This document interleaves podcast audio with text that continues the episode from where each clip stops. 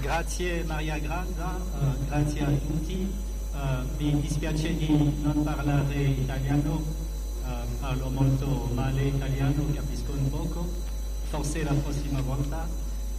je donc e quindi continuerò in francese. Innanzitutto desidero ringraziare gli organizzatori di questo evento, in particolare Michelina Bozzari e naturalmente tutti coloro che hanno partecipato alla creazione di questo Festival della Filosofia. È un piacere, nonché un grande onore essere qui a Carpi con voi questa sera. Alors, je vais vous parler de la Innanzitutto desidero parlarvi della filosofia del doping. Questo termine forse può sembrarvi un po' strano, cosa possiamo dire del doping? Abbiamo forse l'impressione che abbiamo già risposto a tutti i quesiti. Il doping è un flagello, una piaga che noi dobbiamo combattere e dobbiamo combatterlo come già abbiamo fatto una lotta contro la droga. E questo è effettivamente quello che l'Agenzia Mondiale Antidoping sta facendo dal momento in cui è nata nel 1999. Ma in effetti, se riflettiamo meglio sulla questione, il tema è molto più complicato. In effetti questa lotta che noi portiamo avanti contro il doping si basa su una filosofia che possiamo denominare una filosofia di tipo naturalista. È una filosofia che considera che bisogna, occorre rispettare il dato naturale. Detto ciò, un atleta nel momento in cui partecipa ad una competizione deve poter appoggiarsi fondamentalmente sui propri talenti naturali e non può ricorrere a prodotti dopanti né a tecnologie dopanti. Ma esistono altre filosofie possibili su questa tematica e lo vedremo insieme. Una filosofia di tipo liberale o transumanista e secondo aspetto della problematica è che anche se accettiamo questa filosofia naturalista dietro la quale c'è la lotta contro il doping, questa filosofia naturalista pone comunque dei problemi nella sua applicazione pratica, problemi di cui parleremo oggi insieme.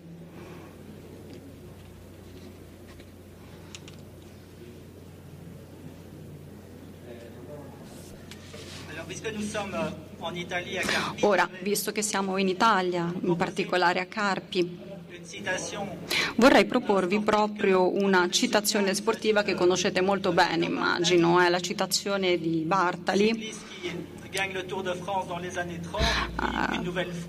Ha vinto il Giro d'Italia molte volte, prima della guerra, poi anche dopo. Ecco che cosa scrive Gino Bartali in uno dei suoi libri.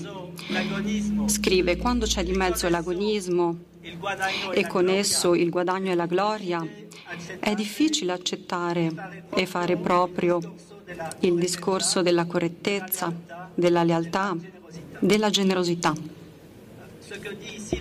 Ora, quello che dice qui Bartali è ciò che diciamo spesso quando vediamo gli sportivi che devono giocare con le regole, è quello che succedeva negli anni 50 ed è quello che succede anche oggi.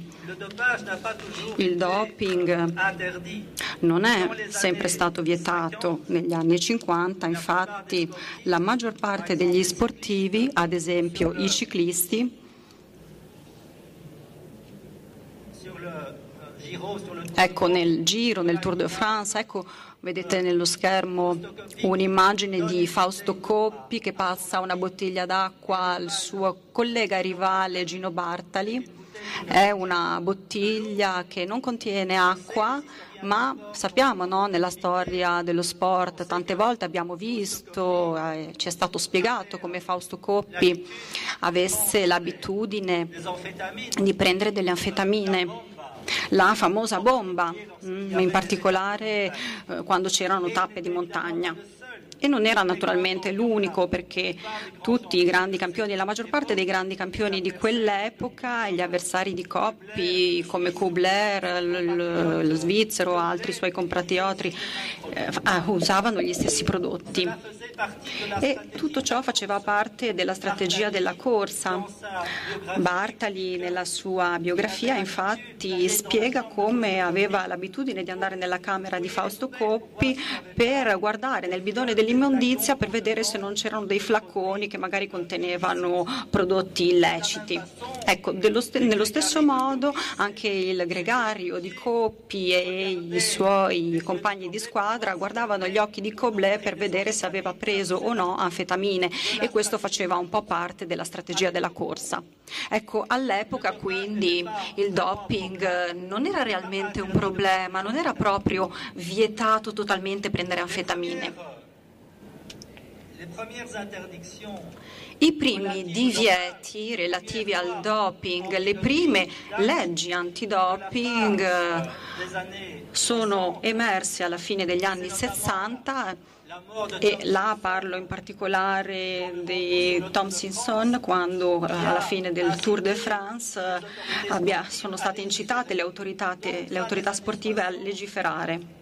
Quindi è stato alla fine degli anni 60 in cui sono stati stabiliti i primi test antidoping e io che sono belga e purtroppo vi ho portato la pioggia oggi, ho un buon esempio che ha segnato molto il popolo belga, la squalifica di Dimerx nel Giro d'Italia nel 1968. Ma diciamo che in quell'epoca non si prendevano questi test antidoping molto seriamente.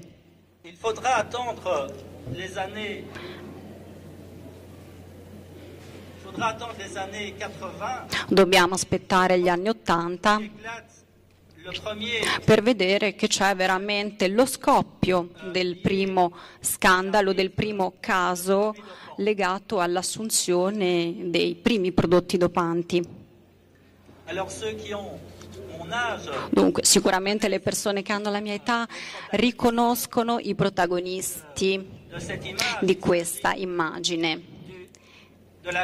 Si tratta della finale dei 100 metri dei Giochi Olimpici e qui vedete a sinistra che alza fieramente il braccio Dan Ben Johnson, l'atleta canadese che aveva appena battuto il suo grande rivale, l'americano Carl Lewis.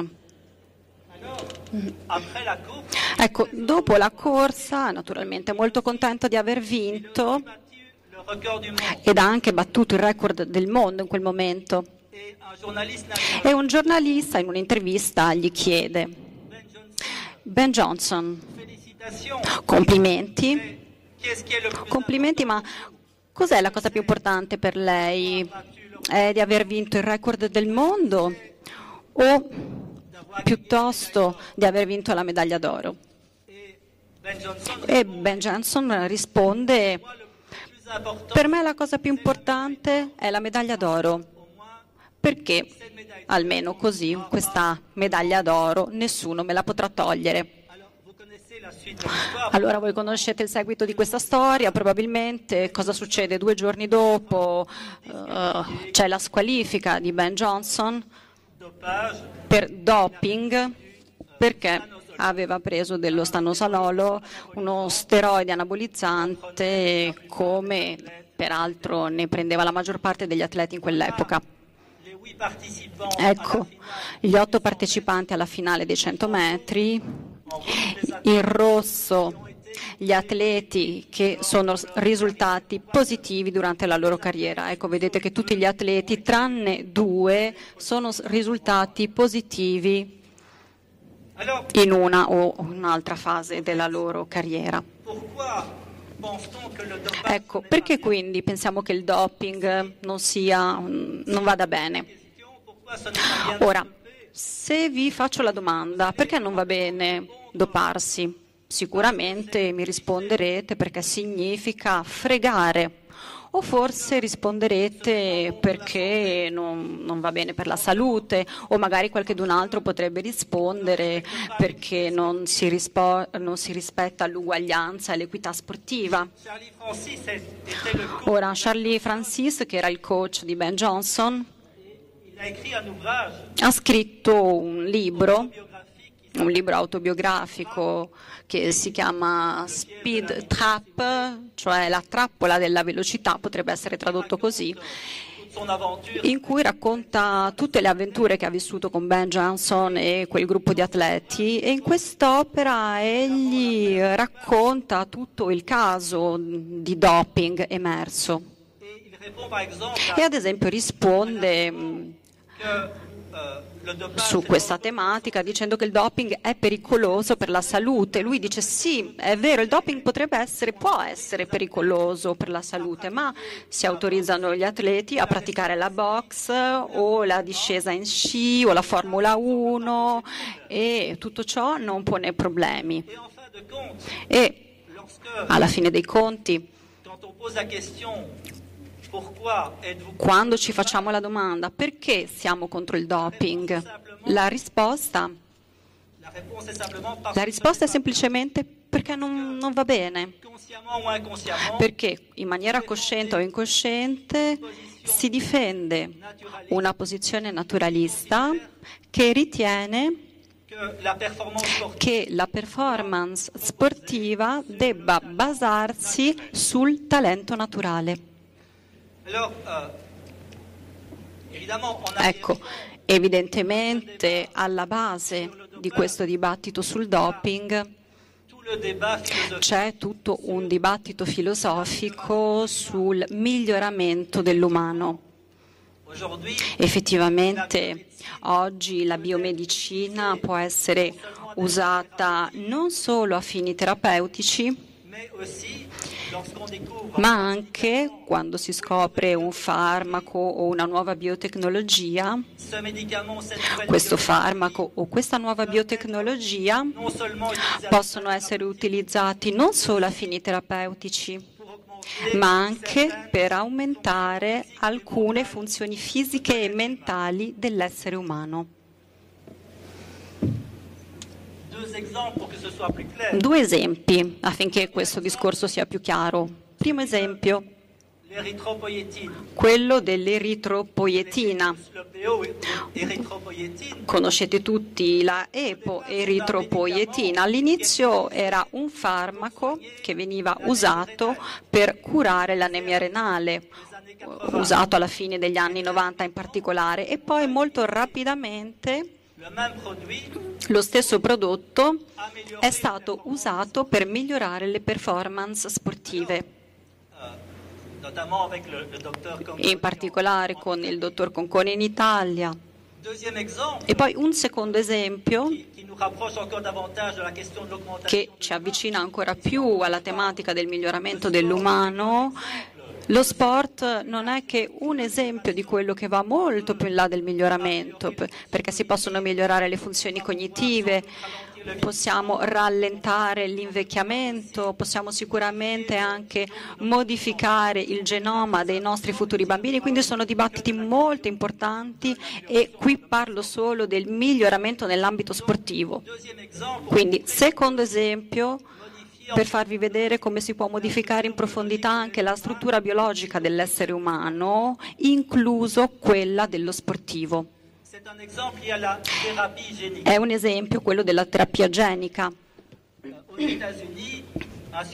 Negli Stati Uniti uno scienziato, Lin Sweeney, ha avviato degli studi per iniettare del DNA del DNA con fattore di crescita che si chiama LGF1 e lo somministra questo DNA nelle cellule muscolari.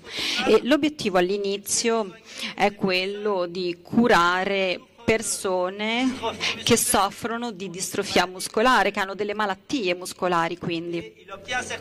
Ha ottenuto un certo successo così facendo, ma evidentemente nel momento in cui ha pubblicato i suoi risultati in riviste mediche ha ricevuto delle telefonate da parte di sportivi o da parte di allenatori che volevano usare questa nuova tecnologia per doparsi. Ecco quindi vedete come ancora una volta c'è questo passaggio dal fine terapeutico al fine migliorativo. E questo è ciò che condanna Michael Sandel nella sua opera che ha per titolo The Case Against Perfection. L'autore arriva a chiedere di non mettere mi hanno chiesto di non mettere troppo testo, questa è l'unica eccezione che ho fatto perché si tratta di un testo che definisce che cos'è la filosofia naturalista. Quindi Michael Sandel è un grande filosofo americano che ha scritto opere di filosofia, opere di filosofia politica ed era anche membro del comitato americano di bioetica e ha anche espresso dei pareri sul problema filosofico legato al miglioramento umano. Ecco quindi come Michael Sandel spiega che cos'è la filosofia naturalista. E cito, il problema principale con il miglioramento e la terapia genetica è che rappresenta un tipo di ipergenatità. Un'aspirazione per ritornare, basarsi sulla natura, compresa la natura umana, per eh, soddisfare i nostri desideri e inseguire i nostri obiettivi. E quindi ciò che spiega qui Michael Sandel è che con la medicina contemporanea possiamo utilizzare questi metodi per cercare di migliorare le funzioni fisiche e mentali dell'essere umano. E questo Michael Sandel considera che sia già una misura, i greci dicevano ubrista, delle misure che permettono di usare la medicina a fini non terapeutiche e questo è per Michael Sandel de misura. E continuo con la citazione. Ciò che questo studio perde per l'essere umano è una valutazione del carattere dato del potere dell'umano. Ed ecco l'ultima frase che definisce la filosofia naturalista. Il vero problema con gli atleti geneticamente modificati o gli atleti che si dopano è che tutto ciò corrompe la competizione atletica quale attività umana che onora la cultura e la dimostrazione dei talenti naturali. Ecco quindi ancora una volta la competizione è qui per mettere in evidenza il talento naturale. Questo è ciò che dice la filosofia naturalista e questa filosofia naturalista è alla base della lotta antidoping.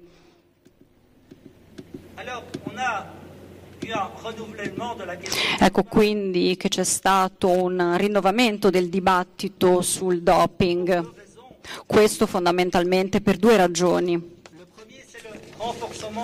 La prima è che c'è stato un asprimento della lotta antidoping nel 1999 con la creazione dell'Agenzia Mondiale Antidoping e la seconda ragione è che è nata questa medicina migliorativa. Il dibattito filosofico quindi sul doping è quello che succede nell'ambito del miglioramento della performance e si sa che evidentemente la filosofia naturalista rispetto a questa tematica del miglioramento non è l'unica filosofia possibile. Esiste ad esempio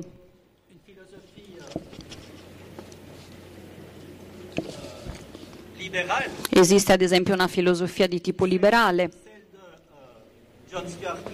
quella di Stuart Mill, che ritiene che quando non fai male agli altri non ci sono problemi morali, questa filosofia liberale in principio alla base è aperta al doping e in maniera estrema c'è la filosofia transumanista. Alcuni di voi avranno sentito parlare dei transumanisti, che sono una corrente filosofica che io non voglio difendere a tutti i costi, ma che esiste e che ritiene che occorre usare tutte le tecnologie possibili per perfezionare l'umano. Da lì quindi la filosofia liberale o la filosofia transumanista sono filosofie aperte alla questione del doping. Ecco quindi, primo punto che vorrei precisare. La filosofia naturalista non è l'unica filosofia possibile su questa tematica del doping.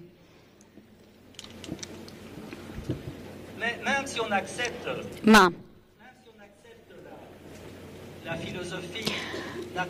anche se accettiamo la filosofia naturalista portata avanti dall'Ama, questa filosofia pone comunque problematiche di tipo pratico nella misura in cui l'Agenzia Mondiale dell'Antidoping è incapace di far rispettare le proprie regole. E questo porta a un certo numero di effetti perversi di cui vi parlerò più in dettaglio.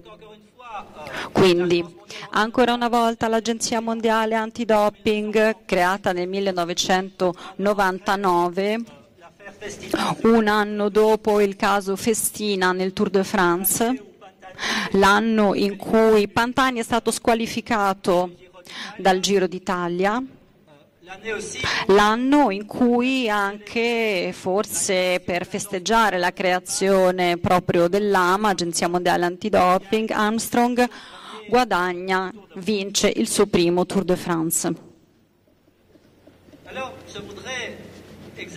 Ecco, quindi vorrei analizzare con voi i valori che sono in gioco in questa questione del doping e i valori che vengono difesi dall'Agenzia Mondiale Antidoping e che possiamo difendere anche con altri tipi di filosofie. I valori in gioco Prima di tutto l'equità sportiva. Occorre che gli atleti possano concorrere tutti partendo da una equità, una base equa.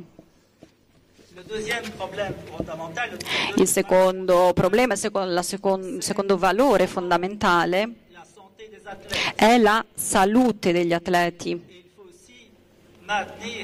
È necessario mantenere l'interesse della competizione sportiva. Se mettiamo dei motori nelle biciclette dei ciclisti, evidentemente non c'è più interesse nella gara. Detto ciò, una politica dello sport dovrebbe ottimizzare l'equità sportiva, ridurre il più possibile i rischi per la salute e da ultimo risvegliare l'interesse dello sport per la competizione.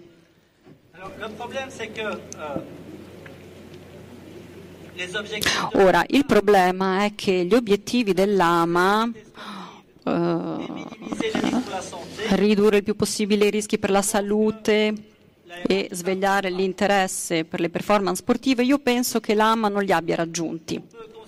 Quindi possiamo pensare che la creazione dell'AMA sia stata una sperimentazione sociale a grande scala che dura ormai da più di 15 anni e Possiamo quindi valutare l'efficacia dell'azione che l'AMA ha condotto.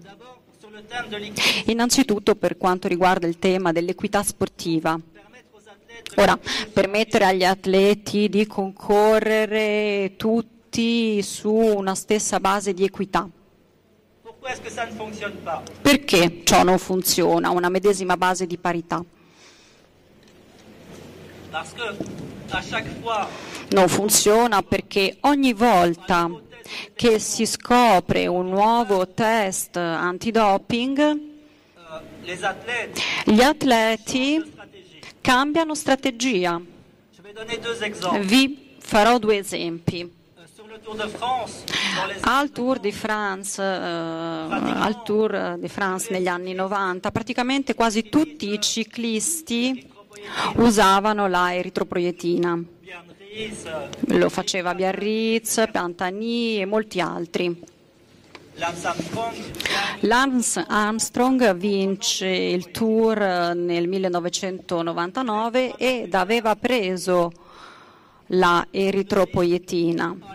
Ma più tardi, nel 2000, un laboratorio francese scopre un test che permette di rilevare la eritropoietina. Da lì quindi il dottor Ferrari, che si occupa di Armstrong, gli dice Senti Lance, quest'anno abbiamo un problema. Tu non puoi più prendere l'eritropoietina. De- dobbiamo trovare una strategia. E torna la vecchia strategia della trasfusione sanguigna che veniva già usata dagli atleti italiani e da altri atleti negli anni 70 e 80. E quindi di ritorno dal tour vengono prelevati 500 ml del sangue di Armstrong, questa sacca di sangue viene conservata preziosamente e un giorno prima della tappa di montagna gli viene riniettato questo sangue. Milton e altri partecipanti del team di Armstrong ci raccontano in un libro che cosa succedeva. Dopo l'arrivo il ciclista risponde prima di tutto alle domande dei giornalisti, dice che evidentemente è contro il doping, che non va bene doparsi, che vuole uno sport puro e poi quando torna nella sua stanza in albergo, e lì toglie un quadro e mette nel chiodo la sacca di sangue e si inietta il sangue che era nella sacca. E poi mette il tutto in un sacco di Coca-Cola e nel bidone dell'immondizia. Inoltre in un altro libro si spiega come anche nel team US Postal i ciclisti facevano di tutto per poter avere queste trasfusioni di sangue. Quindi vedete come c'è questa strategia che permette di passare dall'eritropoietina alle trasfusioni di sangue. E oggi si usano o nuovi tipi di EPO o microiniezioni di EPO. E poi ci sono anche tutti i prodotti non conosciuti che sono sempre allo stadio sperimentale, che non sono ancora commercializzati, ma che si trovano già in commercio clandestinamente. Quindi oggi gli atleti usano prodotti che non sono ancora sul commercio e che potrebbero non essere rilevabili.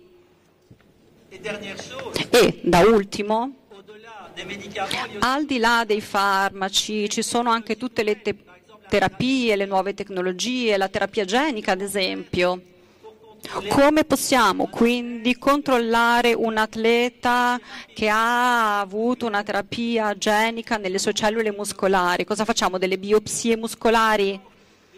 E quindi in un certo modo la lotta è già persa in partenza per l'AMA e per le autorità sportive.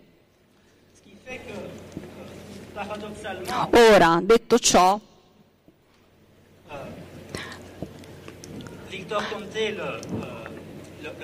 Paradossalmente Victor Conte, il titolare della Balco, forse avete già sentito parlare di lui, è il famoso caso Balco che era un caso di doping. Ora Vittorio Conte era il presidente della Balco e distribuiva prodotti dopanti alle elite dell'atletica americana, in particolare Marion Jones. La vedete in alto a destra, vedete Conte con una foto di Marion Jones. Dwayne Chambers è un atleta inglese che ha partecipato ai giochi di Sydney nel 2000 ed è stato battuto dagli americani, ci si chiedeva come mai. Uh, forse in maniera un po' ingenua nella sua biografia lui dice che era perché pensava che gli americani avessero dei metodi di allenamento migliori.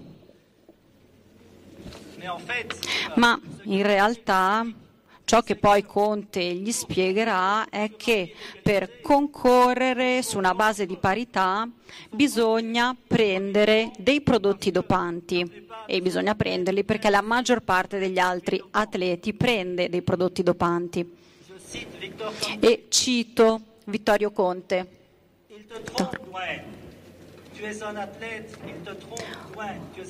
Dwayne, ti sbagli, sei un atleta molto talentuoso ma tu non stai combattendo su una parità.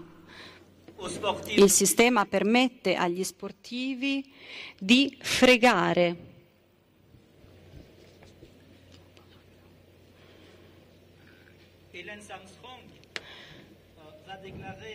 E Armstrong dirà la stessa cosa in una intervista, confessione tenuta con Oprah Winson alla televisione americana dopo essere stato squalificato dalle sette vittorie al Tour de France. Oprah Winson gli, gli chiede avevi forse l'impressione di fregare prendendo questi prodotti dopanti? E lui risponde, eh, no, all'epoca non mi sembrava di essere un furbetto, di fregare. Fregare è avere un vantaggio rispetto ai rivali. Io non lo vedevo in questo modo. Lo vedevo come concorrere su una base di parità. E quindi, paradossalmente, gli atleti pensano che per concorrere su una base di parità bisogna prendere questi prodotti dopanti. Peraltro Armstrong spiega anche che per lui prendere dei prodotti dopanti era un po' come eh, gonfiare le ruote della sua auto o mettere acqua nella bottiglia, voglio dire qualcosa che bisognava fare obbligatoriamente. E quindi, primo obiettivo, ottimizzare l'equità sportiva e questo obiettivo dal mio punto di vista non è stato raggiunto dall'AMA. Euh, Secondo problema, il rischio per la salute. Beh, evidentemente il doping può essere pericoloso per la salute, ma non lo è obbligatoriamente. Se uno prende dell'eritropoietina sotto controllo medico, mantenendo l'ematocrito, quindi la concentrazione di globuli rossi al di sotto del 50%, non si corrono molti rischi per la salute.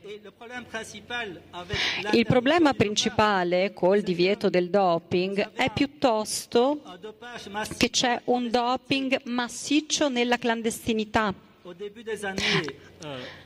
all'inizio degli anni 2000 nel Tour de France più del 90% degli atleti prendeva già prodotti dopanti.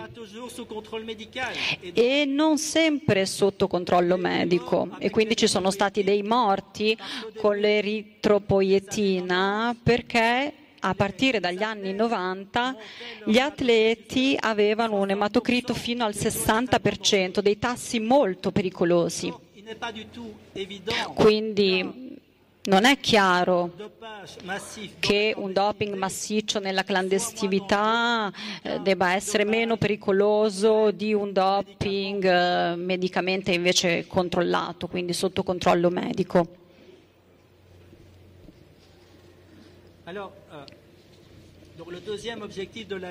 Il secondo obiettivo dell'AMA, ridurre i rischi per la salute, ecco, anche questo secondo obiettivo, a mio avviso, non è stato compiuto. euh, Quindi la competizione, lo spirito dello sport. Che cos'è lo spirito di competitività? Per l'Agenzia Mondiale Antidoping, l'AMA, il doping è contrario all'essenza stessa dello spirito sportivo. Penso che si tratti di un errore di pensiero proprio. Penso che l'essenza dello sport competitivo sia di ottimizzare le performance sportive Basta ascoltare i giornalisti della RAI o della TV francese, belga durante i giochi olimpici. I giornalisti vogliono delle medaglie, vogliono dei record, bisogna ottimizzare le performance, è questo che vogliono. E quindi cosa bisogna fare per ottimizzare le performance? Bisogna prima di tutto selezionare il diamante grezzo. Il diamante grezzo che cos'è? Chi è? È l'atleta, è quell'atleta dotato naturalmente. Usain Bolt, Nero Quintana, Francesco Moser e molti altri.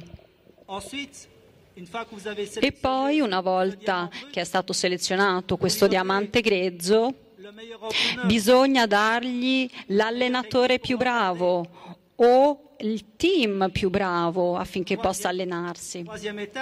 Terza fase, bisogna dargli il miglior materiale sportivo, il miglior abbigliamento e in questa logica l'ultima fase è quella di ottimizzare il funzionamento del corpo umano grazie alla biomedicina. E quindi, sempre in quest'ottica, il corpo umano diventa un po' come una Ferrari, qui siamo nella regione della Ferrari se non mi sbaglio, e quindi arriva l'ingegnere biomedico che cerca di ottimizzare il funzionamento non della macchina in questo caso, ma del corpo umano, sì. Ecco, questa è la posizione che sostengono due filosofi, Ben Kaiser, fisiologista, svizzero, Alex Moron, filosofo svizzero e bioeticista.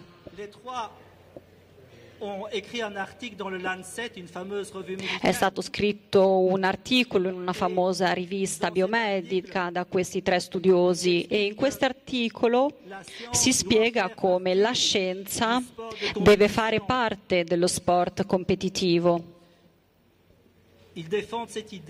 Viene sostenuta questa idea. e quindi da questo punto di vista sono aperti a una legalizzazione del doping sotto controllo medico. Ora abbiamo visto come i due obiettivi più importanti, ottimizzare l'equità sportiva, ridurre il più possibile i rischi per la salute, dal mio punto di vista sono due obiettivi che non sono stati realizzati dall'AMA.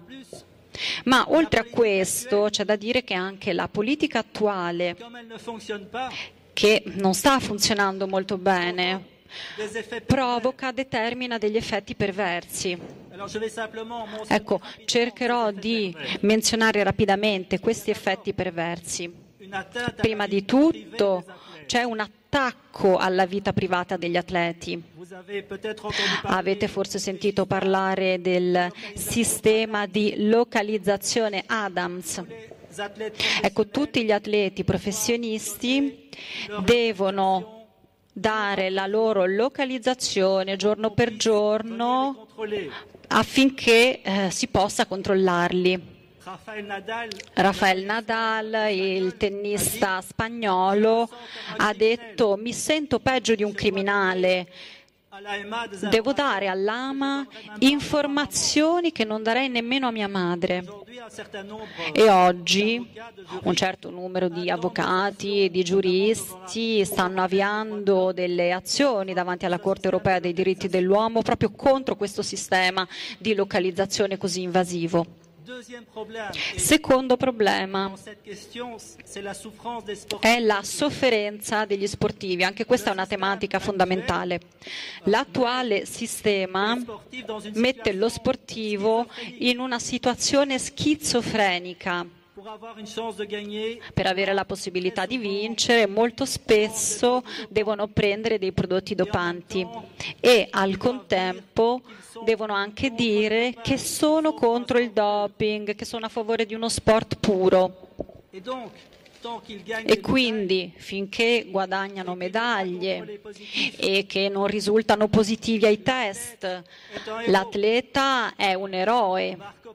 Marco Pantani o Marion Jones o Armstrong erano tutti degli eroi. E poi con un controllo positivo o con una denuncia e un caso, la loro vita è diventata un vero incubo. Conoscete la storia, la fine tragica di Marco Pantani. Non possiamo spiegare con un unico fattore la causa di un suicidio, però possiamo, penso, pensare che la lotta antidoping e la caccia alle streghe di cui è stato fatto oggetto Pantani abbia concorso alla sua morte tragica. Terzo effetto perverso, che potrebbe sembrare meno importante, ma che comunque mette in questione il valore dello sport competitivo, è la riscrittura continua della storia dello sport. Intendo dire, all'epoca della Russia di Stalin, Stalin aveva l'abitudine di far cancellare nelle foto i, viti, i visi di coloro che aveva fatto uccidere. Nell'ambito dello sport cancelliamo mano a mano i palmarès, i medaglieri sportivi. Forse l'immagine non si vede bene, ma immaginatevi Armstrong euh, nel salotto della sua villa in Texas. Sì. Forse non è di buon gusto, però ha messo nel suo salotto le maglie gialle che ha vinto. E da quando è stato squalificato nel medagliere del Tour de France, tra il 1999 e il 2005, il medagliere è vergine, manca un vincitore. È come se in tutte quelle edizioni del Tour de France non ci fosse stato il vincitore. E Armstrong dice, quando guardo il medagliere, i vincitori del Tour de France, Vedo che ci sono tre vuoti che corrispondono a tre guerre, la prima guerra mondiale, la seconda guerra mondiale e quella che viene chiamata la guerra contro Armstrong. Ora, ciò che è grave da un punto di vista dell'equità sportiva è che nessuno, a nessuno è stata riattribuita la vittoria. Questo significa che o tutti gli atleti si dopavano e quindi grande scacco enorme per l'AMA, oppure che uno o l'altro ciclista non prendevano prodotti dopanti, ma che siamo incapaci comunque di identificarli. Ultimo effetto perverso, la sensazione di un sospetto generalizzato. Che nasce appunto da questa politica antidoping. Si tratta di un sistema in cui tutti perdono. Evidentemente gli atleti che si dopano perché sono sottoposti a pressioni enormi.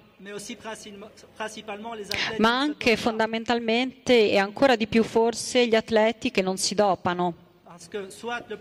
Questo perché più frequentemente eh, non riescono a vincere contro gli atleti che si dopano, ma quando eccezionalmente sono talmente dotati e bravi e riescono magari a vincere una gara, in quel momento succede che tutti mettono in dubbio la loro credibilità.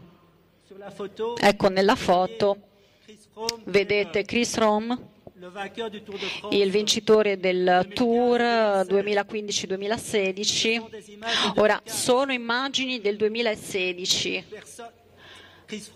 Chris Rom non è mai risultato positivo. Non abbiamo nessuna ragione oggettiva di pensare che si fosse dopato. Però nel 2015 è uscita tutta una serie di articoli nel giornale Le Monde, un giornale francese, in cui si criticava Chris Rom e vedete nel percorso del tour a sinistra c'è uno spettatore che sputa sull'atleta. Sputa su un atleta perché pensa che si sia dopato. E a destra vedete questa immagine con questo signore in blu che gli fa il braccio. Ecco, quindi questo significa sospetto generalizzato. Un altro esempio ancora più recente, ai, alle Olimpiadi di Rio quest'anno. Un etiope, Ayan Almaz, che ha vinto i 10.000 metri polverizzando il record del mondo di 14 secondi, un record che apparteneva ad un atleta cinese, Elman sospettata di doping. Nessuno sapeva se si dopava o no, però direttamente i giornalisti hanno chiesto mm, dobbiamo credere a questa performance, quindi capite che la lotta antidoping porta questo sospetto generalizzato e anche per gli atleti più dotati e quelli che oggi rappresentano la purezza nello sport. Usain Bolt non è mai risultato positivo ai test e sicuramente non si è dopato, però il suo record del mondo nel 2008 è di 9 secondi e 56. Quindi cosa significa? Gli atleti che non si sono dopati non hanno mai fatto meglio di 9,70. Allora Usain Bolt è molto dotato naturalmente, sicuramente, ma il sospetto arriva automaticamente quando c'è una performance eccezionale. E adesso arriviamo alle conclusioni.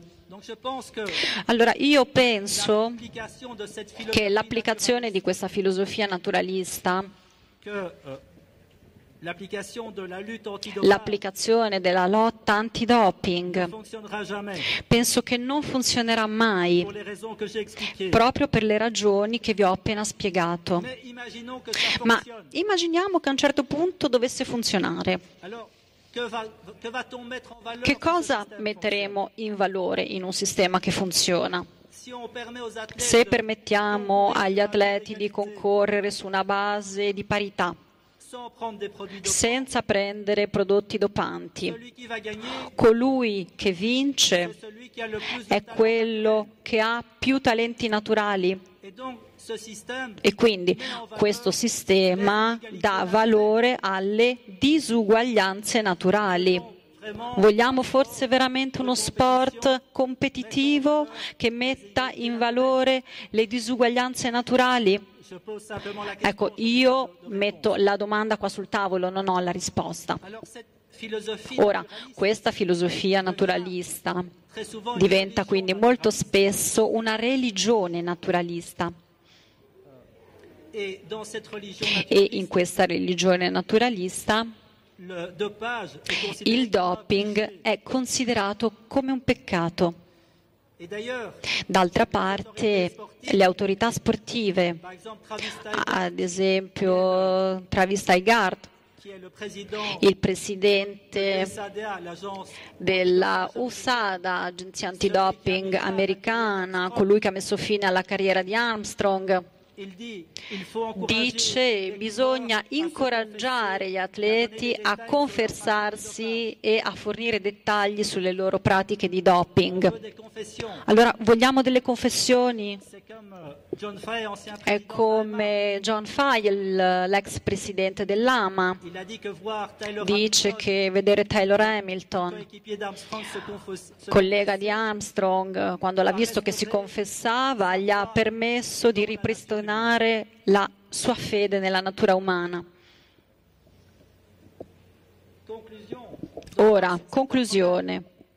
Abbiamo qui un problema molto complesso e non ho proprio una vera soluzione da proporvi perché penso che si tratti di un problema che non abbia una soluzione. Diciamo che io penso che questa lotta contro il doping portata a condizioni estreme, assurde, e bisognerebbe secondo me riconsiderare la lotta contro il doping applicando anche sport- implicando anche gli sportivi, perché sono loro che soffrono maggiormente di questa politica antidoping che non sta funzionando. Potremmo immaginare che un giorno nello stesso modo in cui l'amatorialità era un'ideologia difenduta fino agli anni Ottanta, Guy Drull, l'atleta francese, squalificato perché aveva vinto e avuto somme d'argento, che, somme di denaro che oggi ci sembrerebbero davvero ridicole. Ecco, all'epoca era il denaro dato agli sportivi che era sporco. Oggi sono i prodotti, i farmaci che sono sporchi. Ora io penso che questa posizione non può essere tenuta a lungo termine e che dobbiamo cambiare radicalmente di politica. Non ho una soluzione chiara da offrirvi perché l'uguaglianza sotto controllo medico del doping eh, pone anche poi altri problemi. Io dico semplicemente apriamo questo dibattito, perché oggi c'è un pensiero unico su questa questione. Quello che io dico oggi è uno sportivo non potrebbe mai dirlo poi. Posso dirlo perché io sono un modesto filosofo di Bruxelles. Se io fossi uno sportivo e se dicessi la stessa cosa che sto dicendo qui oggi, sarebbe indirettamente uno scandalo. I pochi atleti che hanno rimesso in discussione il sistema sono stati fortemente criticati.